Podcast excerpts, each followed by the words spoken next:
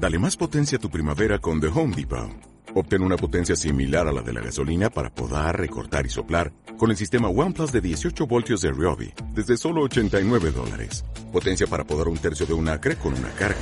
Potencia para recortar el césped que dura hasta dos horas. Y fuerza de soplado de 110 millas por hora. Todo con una batería intercambiable. Llévate el sistema inalámbrico OnePlus de 18 voltios de Ryobi. Solo en The Home Depot. Haces más. Logras más.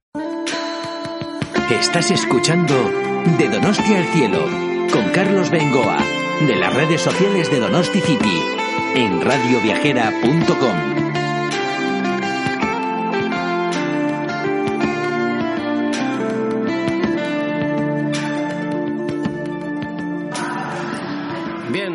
Nuestra ruta aquí por Donosti. Ahora estoy en el reloj del Boulevard, junto al kiosco del Boulevard, que por cierto el reloj tiene su historia porque antaño, ahora ya no tanto, claro, con esto los teléfonos móviles y las redes sociales, pero en su momento era en el reloj del Bule a las 5, a las 5 en el reloj del Bule, todas las cuadrillas. Hombre, Esteban Durán otra vez por aquí, ¿qué tal? Muy buenas. Hola, muy buenas, Carlos. ¿Qué tal estamos? Pues ya que, estaba, ya que estaba hablando del reloj del Bule. Pues aquí, como tú, vi- como tú bien dices, a la hora Sí. en el reloj del bulevar, igual que en los viejos tiempos con la cuadrilla. Oye, por cierto, que estoy con hambre y me tocaba ahora ilustrar a nuestros seguidores con unas rutitas de pinchos. El pincho y Donosti, Donosti y el pincho. ¿Qué sería una cosa sin la otra?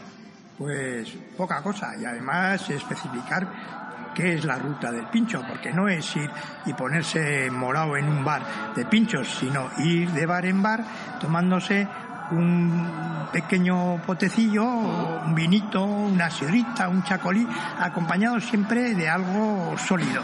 Hmm. Oye, tú eres de los más autorizados de Donosti para hablarnos de estas cosas porque has trabajado muchos años en hostelería, precisamente en un bar del que ahora creo, me imagino que me harás mención. Has trabajado muchos años en el Atari, o sea que esto de los pinchos lo tienes súper mamado. Bueno, he trabajado muchos años en Atari y en algunos otros bares significativos de pinchos, especialmente en el Chepecha en el que trabajé muchos, muchos años. Mm. Oye, una cosita. eh, como los tiempos cambian y claro, ya lo tradicional que se mantiene, porque además hacen pinchos excelentes de los de toda la vida y ahora pues también eh, tenemos en Donosti y en el País Vasco una altísima cocina que no necesita presentación y se hacen virguerías culinarias, pequeñas tapas que son ya obras de arte. Vamos a distinguir el pincho tradicional del pincho más sofisticado. Eh, hoy vamos a empezar por el tradicional. Así de entrada, si nos metemos aquí por la calle Mayor o por donde tú quieras, eh, ¿dónde entraríamos primero? Bueno, pues eh, si te parece bien, entramos un poquito por la calle Mayor.